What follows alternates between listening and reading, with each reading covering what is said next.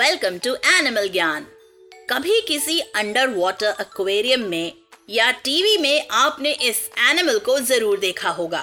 जिसे देख के लगता है कि पानी में कोई ट्रायंगुलर क्लॉथ ग्लाइड कर रहा है और कभी लगता है कि कोई बर्ड अपने मैग्निफिसेंट विंग्स फ्लैप करके उड़ रही है। हम बात कर रहे हैं इन unique looking fishes sting raise की।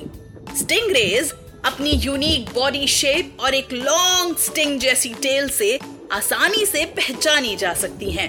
इनकी टेल्स में यूजुअली वेनम होता है जिसे ये सेल्फ डिफेंस के लिए यूज़ करती हैं। स्टिंगरेज शार्क फैमिली को बिलोंग करती हैं।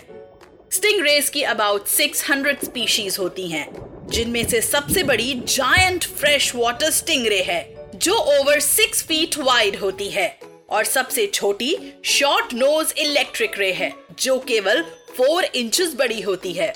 नॉर्मली स्टिंगरेज का कलर मडी होता है और प्रेडेटर्स से बचने में मदद करता है, क्योंकि वो ओशन बेड की मड में बहुत स्विफ्टली ग्लाइड करके छुप जाती हैं। स्टिंग रेज की बॉडी में बोन्स नहीं होती, उनका फ़िज़िकल स्ट्रक्चर कार्टिलेज का बना होता है